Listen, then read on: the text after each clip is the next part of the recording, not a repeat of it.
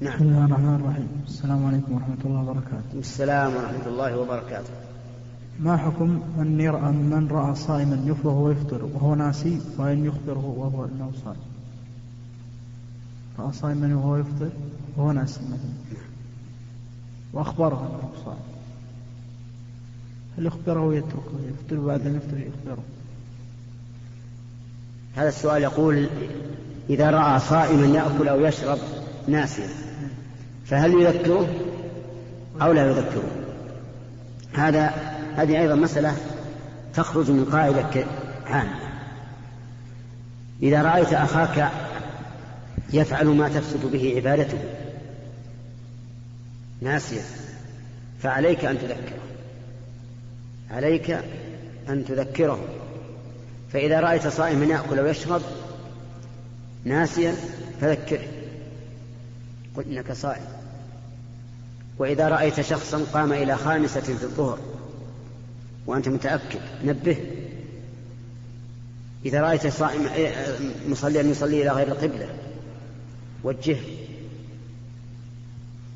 لأن النبي صلى الله عليه وآله وسلم قال المؤمن أخو المؤمن، وقال المؤمن للمؤمن كالبنيان يشد بعضه بعضا، وقال الله تعالى وتعاونوا على البر والتقوى ولا تعاونوا على الإثم والعدوان. فإذا رأينا أي شخص يفعل ما تفسد به العبادة وجب علينا أن نذكره، حتى لو كانت اللقمة في فمه نذكره ويلفظه. الذي سمعته عرفتم الآن؟ يعني لو رأيتم الآن شخصا يصلي إلى غير القبلة هل تتركونه؟ لا، توجهونه. إذن إذا رأينا شخصا يأكل ويشرب وهو صائم نذكره. نعم. الشيخ اللي سمعته وتترك حتى إشباع فقد أطعمه الله وسقاه وتخبره بعد. نعم. قول اللي تتركه حتى ينتهي فتخبره فقد أطعمه الله وسقاه. هذا جهل، هذا جاهل. الذي يقول هذا الكلام هو جاهل، لأن الله أطعمه وسقاه باعتبار نفسه هو، لأنه ناس. أما أنت فأنت عالم، فلا بد أن تنهى عن المنكر. هذا مثل الذي يقول إذا رأيت القط أخذ حمامة شخص فلا تنقذها منه، لأن هذا رزق القط. أتعرفون القط ما هو؟ نعم. هل هذا صحيح؟ القط رزقها الله، أجاب الله له حمامه بيأكله، نقول لا تستنقذها منه، خلوه يأكلها لأن هذا رزقه؟ ما هو صحيح. الحمام ضعف على الفشخ ألوها أين قد يكون على 1000 أو على ريال، ما هي الكلام مش عليه، على أن هذه بعض العوام على اسمهم هوام، ليس عندهم معرفة بالشرع ولا معرفة بالواقع. ولهذا نقول متى رأيت أخاك يفعل شيئا تفسد به عبادته فعليك أن تذكره، سواء صيام أو غير صيام. جزاك الله خير. السلام عليكم ورحمة الله. وعليكم السلام ورحمة الله. هناك يا شيخ ظاهرة انتشرت في القرى. نعم. وهي ذهاب بعض الأخوة وبعض الشباب من الدعاة والذهاب بعوام تلك القرى إلى بعض البلاد التي تكثر فيها البدع والانحرافات كباكستان وبنغلاديش وغيرها، بل إنهم تعدوا الآن إلى البرازيل، بل إنهم يذهبون بالنساء وهذا ثابت. وظاهرة هذه الإخوان أنهم لا يهتمون بالتوحيد والعقائد، كما أنهم لا يعرفون لغة هؤلاء القوم الذين يذهبون إليهم، وإذا سألتهم قالوا نذهب نصقل قلوبنا هناك. فما أدري ما الواجب علينا، هل نسكت أم أن نحذر يعني من الذهاب إلى تلك البلدان، لأنهم لا يدعون إلى التوحيد ولا يحذرون من الشرك، إنما يقول نذهب لنسكل قلوبنا هناك، كما أن هناك صفات يدعون الناس إلى حفظها، وقد وجدناها مع كثير من أهل البادية، صفات 6 لا أدري من أين أتوا بها، وأولها كلمة لا إله إلا الله، يقولونها لا إله إلا الله إخراج الأسباب وإدخال رب الأسباب. كيف؟ يقول لا إله إلا الله إخراج الأسباب من القلب وإدخال رب الأسباب في القلب.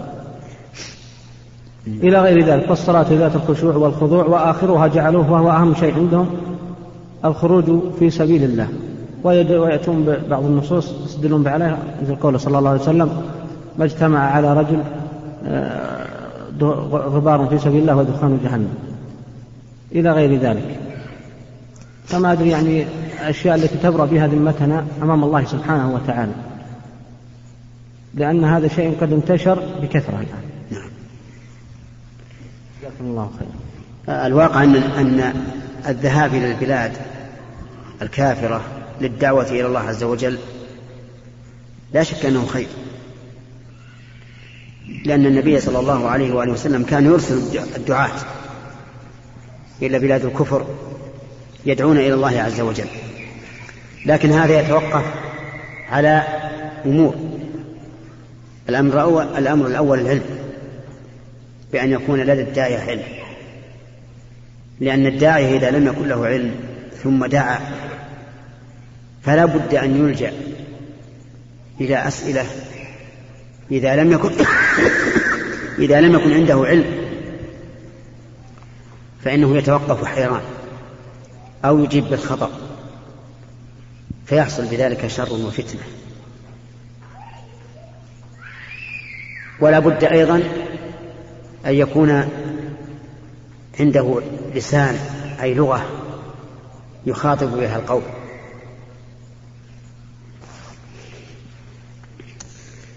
ولا بد أن يكون عنده لسان، أي لغة ليوصل المعلومات إلى القوم،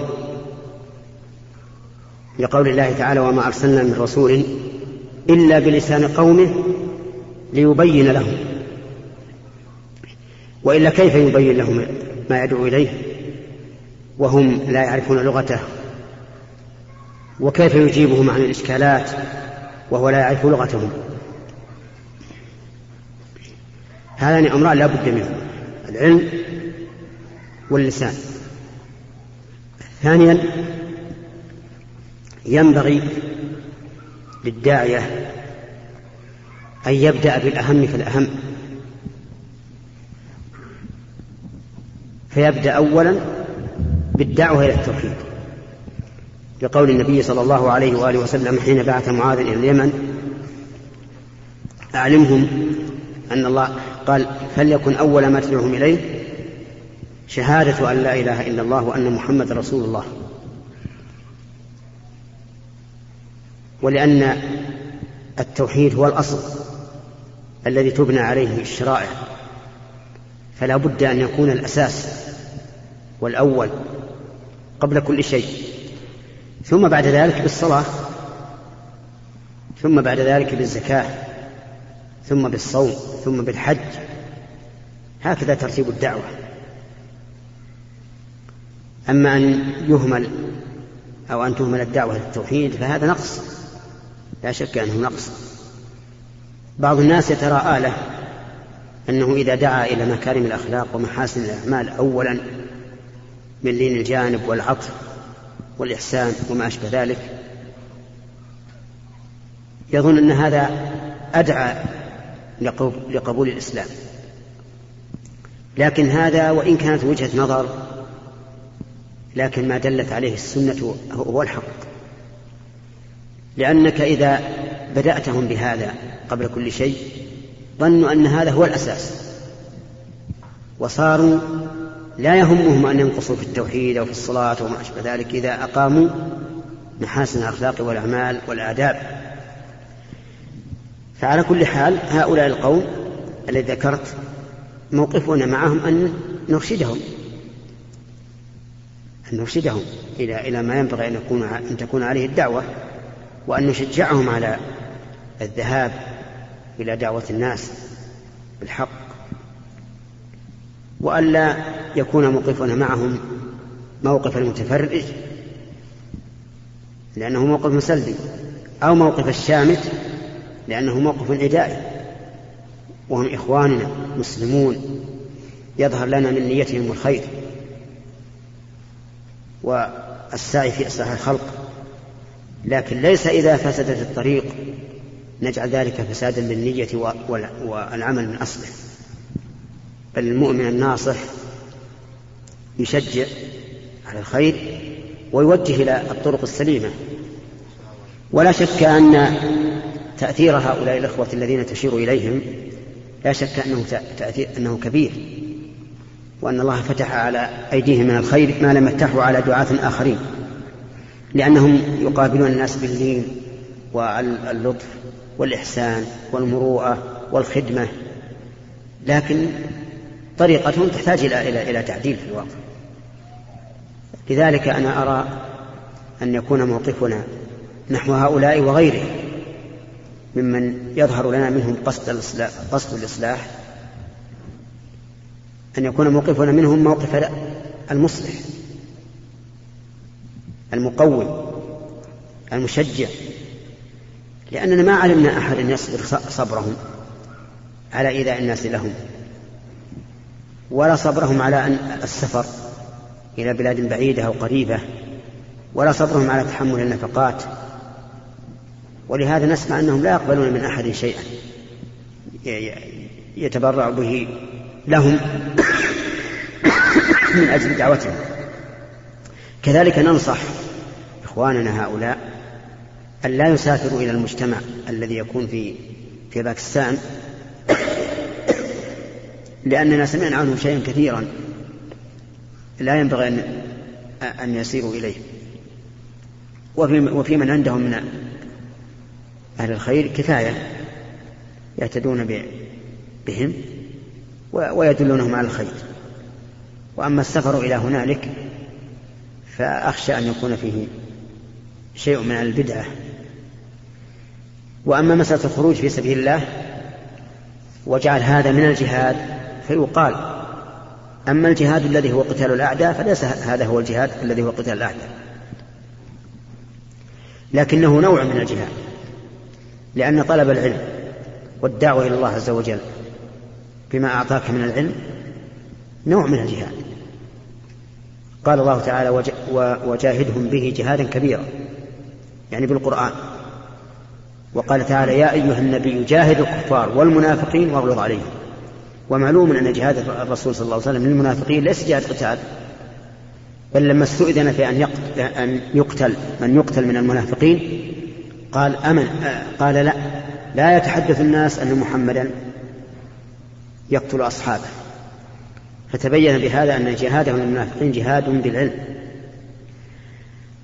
ولأن الله تعالى جعل التفرغ للعلم قسيم الخروج في الجهاد، قال تعالى وما كان المؤمنون لينفروا كافة فلولا نفر من كل فرقة منهم طائفة، يعني وبقي طائفة ليتفقهوا، أي الطائفة الباقية في الدين، ولينذروا قومهم إذا رجعوا إليهم لعلهم يحذرون. عرفت الآن ماذا يكون موقفنا؟ نعم، أن نسألهم التوفيق وأن ندلهم على ما فيه الخير.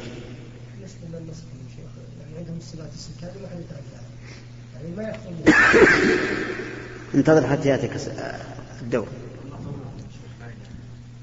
انتظر خلي حتى يأتيك. نعم.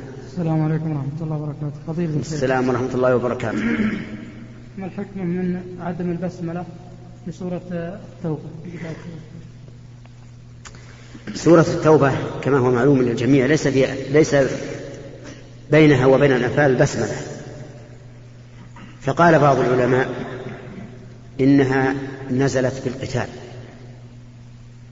بالقتال والبسملة بركة وطمأنينة وطمأنة، فلا يناسب أن تبدأ السورة التي في القتال وفي الحديث عن المنافقين بالبسملة، لكن هذا ليس بصحيح. البسملة جاء بها قبل سورة تبت وقبل سورة ويل لكل همزة لمزة، مع أنها كلها عيد، إما عامة أو خاصة، ولكن إنما لم يكن بينها وبين الأنفال بسملة، لأن البسملة آية من كتاب الله، آية من كتاب الله عز وجل، فإذا لم يقول الرسول عليه الصلاة والسلام ضعوا بسملة بين السورتين لم يضعوا بينهم، فالنبي عليه الصلاة والسلام هو الذي يعين ويقول ضعوا البسملة، ولم يعين لهم بسملة بين سورة الأنفال وسورة البراءة فلم يكتبوها. ولكن بقي أن يقال إذا كان لم يعين فلماذا يفصلون بينها وبين سورة الأنفال؟ لماذا لم يجعلوها سورة واحدة؟ نقول نعم، لم يجعلوها سورة واحدة لأنهم شكوا هل هي سورة واحدة مع الأنفال أو سورتين متباينتين، فقالوا نجعل فاصلة بين السورتين ولا نجعل بسملة. هذا هو الصحيح في عدم ذكر البسملة بينها وبين سورة الأنفال. نعم. السلام عليكم ورحمة الله وبركاته. السلام ورحمة الله وبركاته. يا صاحب الفضيلة، ذكرت إجابة على السؤال أنك ترى أن ما حد يروح لاجتماع باكستان. نعم. وتذكر أنهم ذكروا أن فيه بعض الخرافات. هل يا صاحب الفضيلة أنت ذهبت لهذا الاجتماع أو أرسلت من تثق فيهم حتى تجيب على تتكلم عن هذا الاجتماع؟ أما أنا فلم أذهب. عليك لم أذهب بنفسك أن تولى هذا حتى دقيقة.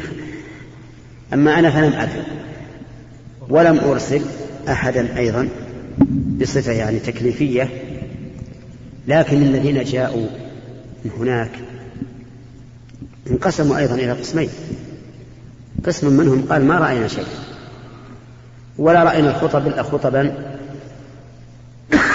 إلا خطبا يعني لا تنافي الإسلام،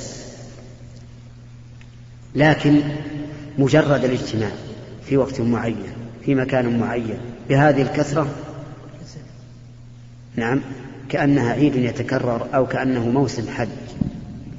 مجرد وقوع هذا أمر لا نعلم له أصل من الشرع، لا في زمن الخلفاء الراشدين ولا في من بعدهم. ثم إن أكثر الأخوان الذين يتكلمون يقولون إن عندهم بدعة في هذا المجتمع، وإن كانت لا تعلن بالخطب لكن يختارون بعض رؤساء الجماعات ويتكلمون معهم في أشياء، لا سيما إذا كانوا من غير البلاد السعودية. فالله أعلم، ونحن نقول ما دام الشيء فيه احتمال وما دام أصل هذا التجمع في وقت محدد كل سنة ليس له أصل من السنة ولا من عمل الخلفاء، فتركوه أولى. كيف يذكرون أنت الآن على أسباب الهداية؟ أنت الآن تبي تسأل، ترى هذا سؤالك ما لك غير هذا. لا أنا قصدي أجيب على لا أنا ما تجيب، أنا اللي أجيب، لكن هذا سؤالك أنت هنا وش عندك؟ أشرح اللي ترى. السلام عليكم ورحمة الله وبركاته. السلام ورحمة الله وبركاته. مقصد يا شيخ هو يقول يعني تقول على الاجتماع مقصدهم نعم. كيف يذكرون مو بالحين هم يتجولون على العالم الزيارات والفكر والجهد نعم. مقصدهم إذا اجتمعوا بهذا اليوم نعم. أو الثلاثة أيام هذه من كل سنة مقصدهم كيف يعني انتشر الدين وكيف يعني الناس اهتدت وكيف الناس دخلت في الدين، عشان إيش؟ يضحوا لوقت أكثر يجتهدون على الناس فيه نعم. هذا مقصدهم، وليس يعني مقصدهم الاجتماع أنهم يعني بس مقصد سنوي يعني اجتماع ليش ما في فائدة، يعني ينظرون إيش الفائدة من الحركة يعني المشتهدين بهذا العمل، يتفكرون يعني كيف هذا الحركة اجتهدوا فيها، كيف يعني إيش الأثر اللي حصل فيه. هذا مقصد الاجتماع يعني هل الناس اهتدت أو الناس يعني هل الناس دخلوا في الدين أفواج أو قليل أو كثير، هذا مقصد حرصا منهم على هداية الناس. هذا قصد هل يعني الحرص على الهداية وكيف يعملون نعم. فيقال لهم لستم أحرص من الخلفاء الراشدين ولا من الأئمة الذين سبقوكم، ولا عهدنا أنهم يجتمعون حتى في المدينة اللي هي أصل الإسلام وأصل انتشار السنة ما سمعنا أنه يكون فيها اجتماع كهذا الاجتماع يبلغون أحيانا إلى 1,000,000 شخص. نعم المهم أدنى شيء ما سمعنا بهذا. وأنا في الحقيقة موقفي منهم ليس كموقف الإخوان الذين يشددون فيهم ويصفونهم بالبدعة ويصفونهم بالضلال ويحذرون منهم، لا، لكن أنا موقفي الذي أدين الله به أن لهم تأثيرا لا يوجد له نظير في إصلاح الخلق وترقيق قلوبهم، لكن عندهم أمور يحتاجون إلى التعديل. ونحن قد كتبنا لبعض الإخوة قلنا لو أنهم جعلوا الأساس أساس ما يدعون إليه حديث عمر بن الخطاب في مجيء جبريل للرسول عليه الصلاة والسلام وسؤاله عن الإسلام والإيمان والإحسان، لو جعلوا هذا هو الأساس، لأن الرسول صلى الله عليه وآله وسلم لما انتهى قال أتدرون من السائل؟ قال الله ورسوله أعلم، قال هذا جبريل أتاكم يعلمكم دينكم. شرائع الدين وشعائر الدين موجودة في هذا الحديث، لو جعلوا هذا هو الأساس لكن أولى. ثم إننا إذا جعلنا هذه الأشياء الصفات الست هي الأساس، من واضعها؟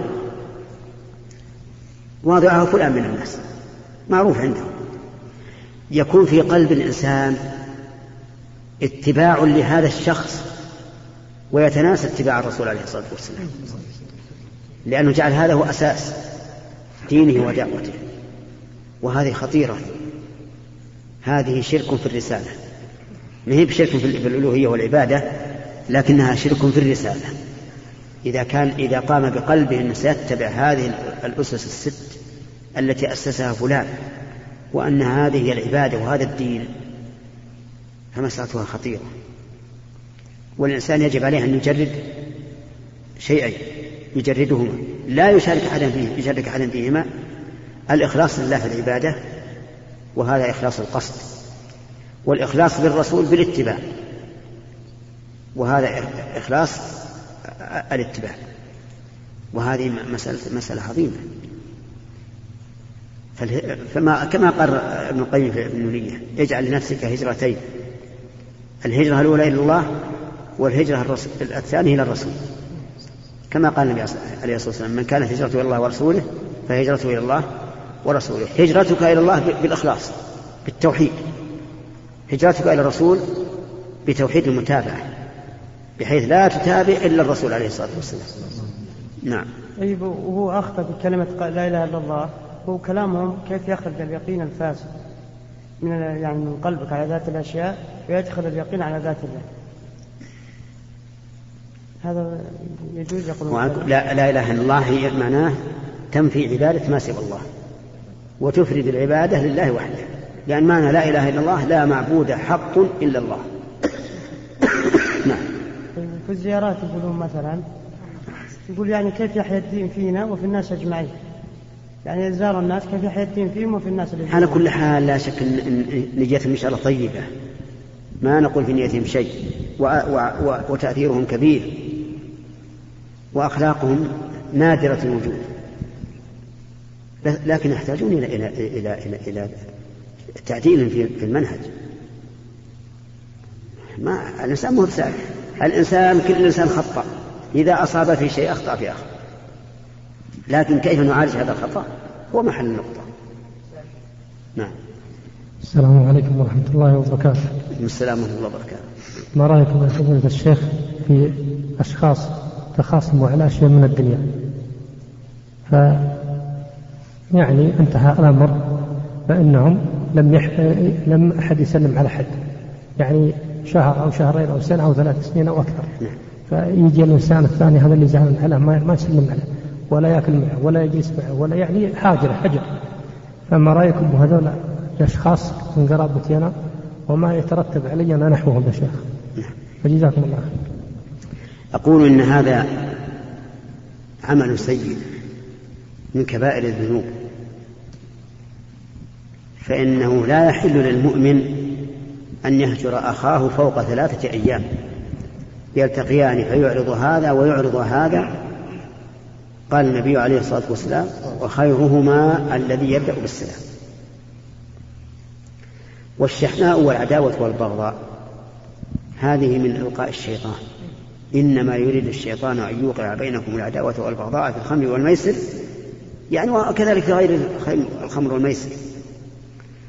والشحناء بين الناس يمكن أن تكون مانعا من الخير، فإن الأعمال تعرض على الله عز وجل يوم الاثنين والخميس، فينظر عز وجل، فإذا كان بين شحناء وعداوة قال عز وجل أنظر هذين حتى أصطلحا.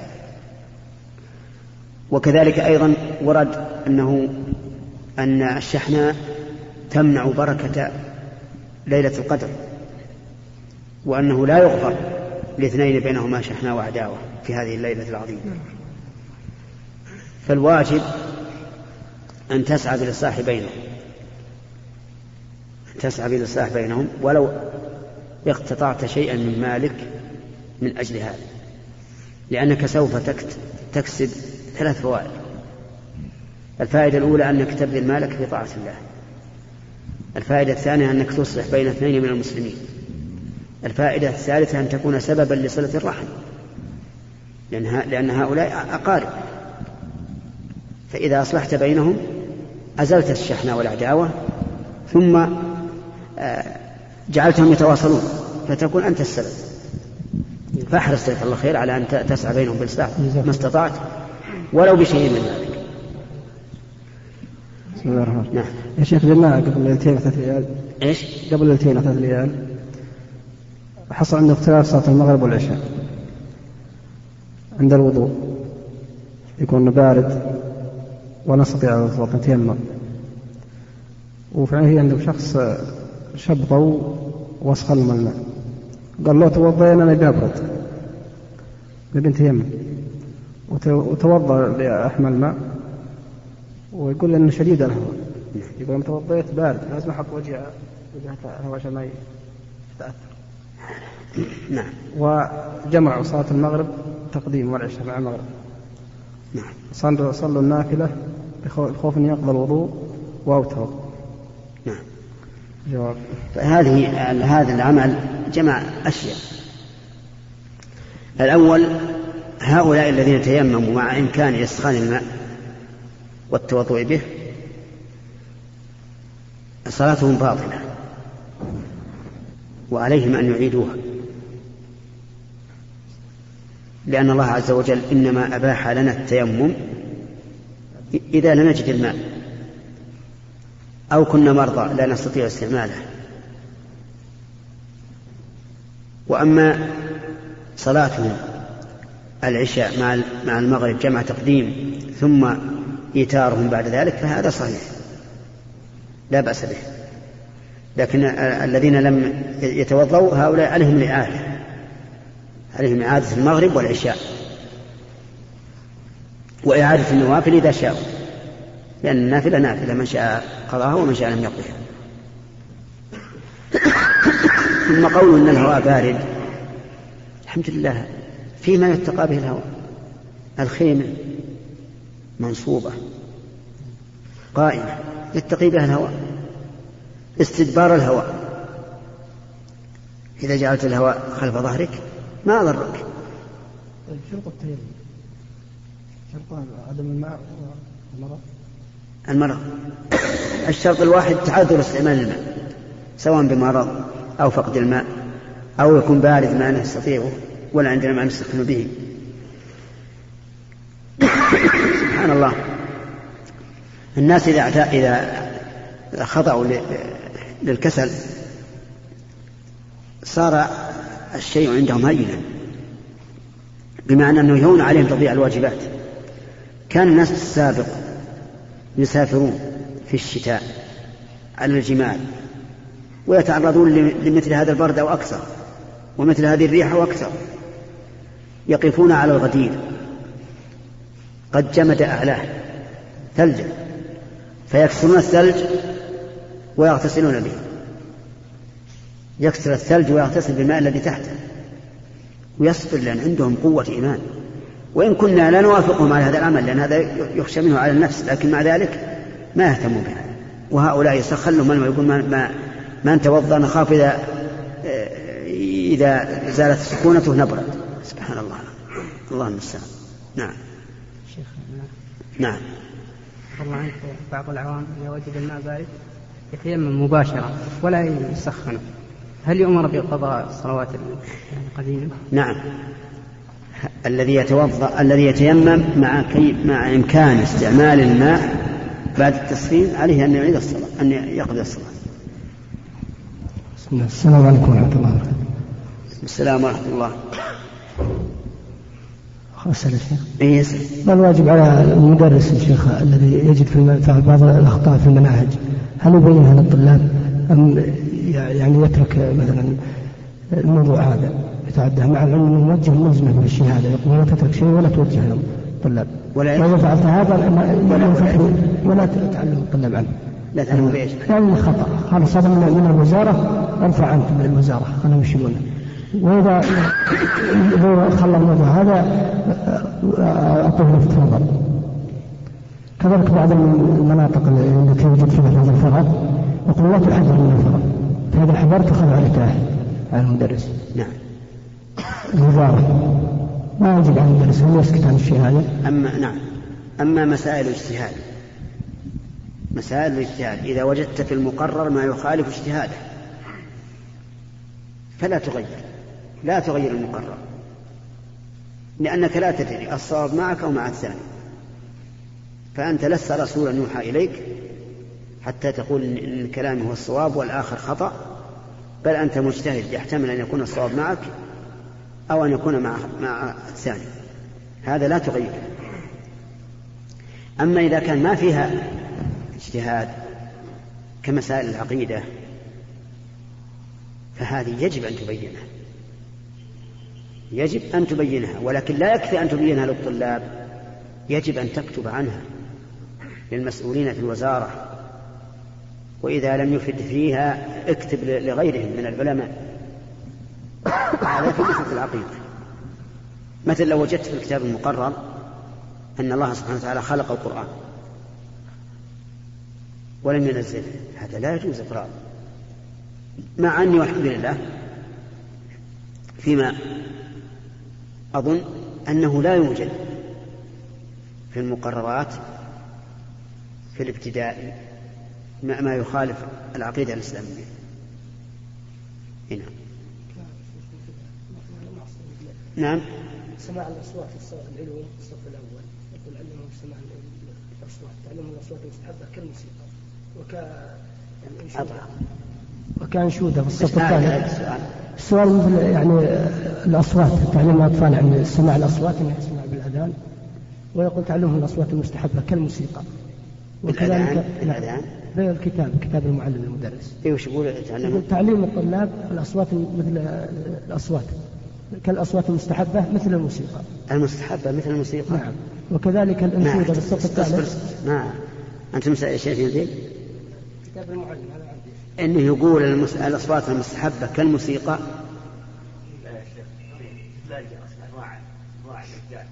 إيه لكن ما هي المشكلة بالأنواع، المشكلة يقول أنها المستحبة. التسبيح مستحبة هذا كتاب المعلم حق المهم عليك الإثبات إن شاء الله. طيب كذلك النشودة بالصف الثالث الله أكبر من أمي ومن أبي ومن التلفاز. أعوذ بالله. هذا نعم، هذا الذي ذكرت الأخير كتب إلي فيه، والحقيقة أنه غلط كبير، لأن التلميذ إذا ألقي في ذهن هذا الشيء وش بتصور أكبر من التلفاز؟ يعني كبر الباب؟ هذا اللي أكبر من التلفاز، هذا خطأ عظيم جدا. وأنا أتعجب أين الموجهون اللي يوجهون الطلاب ويوجهون المدرس وينظروا في المقررات، لكن قد تقول إن هذا غفلة منهم أو تغافل أو جهل لا شك. أما أن قال من قال الله أكبر ما تقول كرة القدم يعني تمجيد كأس العالم إيش كرة القدم يعني تمجيد كرة القدم، وأنا وضع على كأس العالم وكأس كذا وكل الناس يحبونها. هل تحب كرة القدم؟ إذا قال هل تحب كرة القدم قال نعم، من يوم أطلع من الدرس حط كتابي وقد ألعب كرة القدم. ولهذا أوجبت هذه الكرة غفلة التلاميذ وغفلة الكبار، حتى كبار التلاميذ كاللي في المتوسط الثانوي أخذت لبهم وعقولهم ونسوا ما خلقوا له إلا من شاء الله، ونسوا ما ينبغي أن يكونوا عليه من التفكير في أحوال المسلمين وماذا يجب علينا نحو جاهلهم وماذا يجب علينا المعاند لهم، أنستهم. والحقيقة أني أظن أن المسألة تحتاج إلى نظر، بل أرى وأظن تحتاج إلى نظر، كون هذه الألعاب تكثف للطلاب حتى يشتغلوا بها عما هو أهم، بل حتى يشتغلوا بها عن المهم. هل نحن إذا تعلمنا هذه الكورة والألعاب الأخرى التابعة لها هل نستطيع بذلك أن نفتح بيت المقدس؟ وش تقولون؟ أبدا ما نستطيع. هل نستطيع بها أن ندافع عن وطننا لو حصل عليه هجوم من عدو؟ أبدا ما نستطيع بلا شك. وفي المحنة اللي حصلت للخليج قبل 2 سنين من الذي نفع الناس؟ نفعهم الله عز وجل، لكن بواسطة الدعاء له والمباشرة، المباشرة أن الناس المتدينين هم الذين بقوا في البلد بعد احتلالها من الآخرين، هم الذين صاروا يوزعون الطعام ويعينون المحتاج للمعونة. ما جاء أصحاب الكرة وغيره، أصحاب الكرة يمكن خرجوا إلى بلاد أخرى بعيدة حتى ينجوا بأنفسهم.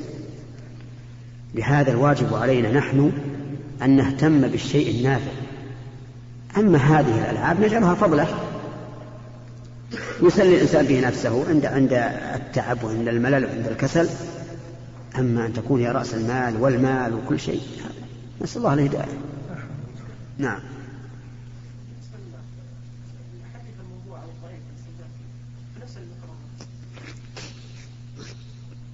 هذه تحتاج إلى تمحيص، لو تجمعها أنت لنا. طيب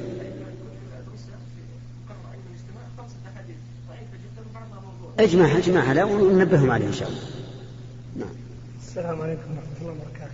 السلام ورحمة الله وبركاته. شخص هداه الله سبحانه وبعد أن هداه له أصدقاء سوء يزورونه في البيت ويتحجج لهم. ايش تحجج لهم انه مشهور. اي فيخشى على نفسه انه كذاب في هذه الطريقه. هذا الذي من الله عليه بالهدايه وله قرناء السوء ويعتذر عنهم اذا جاءوا اليه بانه مشغول، لا حرج عليه اذا فعل ذلك، وينوي بقوله مشغول أن كل إنسان مشغول، كل إنسان مشغول. نعم، مشغول بالذكر، مشغول مع الأهل، مشغول بإصلاح البيت، يتأول الإنسان، والتأويل في هذه الحال لا بأس به، لأنه يريد أن يسلم من شره، ولكن هناك شيء أحسن من هذا، أن يدخلهم ويعرض عليهم الهداية، يدعوهم للهدى ويقول لهم مثلا: أنا الحمد لله هداني الله عز وجل، ووجدت إن الهداية نور وانشراح صدر وأنس وطمأنينة، وأنا أنا أنا مثلكم معكم بالأول، لكن وجدت الخير. اعملوا هذا ويدعوهم، ربما يهتدون. وإذا لم ير منهم استجابة بإمكانه هو أن يزور واحدا منهم زيارة خاصة في البيت ويدعوه، لأنك إذا عجزت عن الجمع فعليك بالأفراد، وهذا من الحكمة، لأن الجمع إذا كان جميعا قد يكون بعضهم يقوي الجانب الآخر ويبقون على ما هم عليه، لكن إذا جئتهم واحدا واحدا فككتهم. نعم، مثل ما صنعت قريش في نقل الصحيفة التي اتفقوا على أن يقاطعوا بني هاشم حتى حصروهم بالشعب، يمكن قرأتهم في التاريخ هذا. قام بعض الناس منهم وقالوا: ما يمكن، بنو هاشم منا ومن أشرافنا، كيف نجعلهم محصورين في الشعر؟ فبدأ يروح كل واحد عن انفراد، يقول انقذ الصحيح، تخلى عن هذا حتى تخلوا عنه. فهمت ولا لا؟ فهذا خير إذا كان يتمكن من إصلاحهم وهدايتهم، فهذا هو الأول. إذا لم يتمكن فلا بأس أن يقول أنا مشغول، أو يقول لأهل البيت إذا عرف أنهم هم يقولوا أفلامهم موجود. أي يجوز، لكن كيف يجوز؟ البيت كم فيه من حجرة؟ كل اللي تابع خلى 3 حجرات ينمون بقولهم وهم موجود، يعني في الحجرة 3th وهم موجود في الأولى. عرفت؟ يتأول. نعم. بسم الله الرحمن الرحيم. أحسن الله إليك يا شيخ، هل في مصافحة القائم على الجالس دليل من الكتاب والسنة أو فعل الرسول صلى الله عليه وسلم مصافحة القائم على الجالس؟ لا أعلم فيها شيء من السنة، ولهذا لا ينبغي أن تفعل. بعض الناس الآن إذا دخل المجلس بدأ بالمصافحة من أول واحد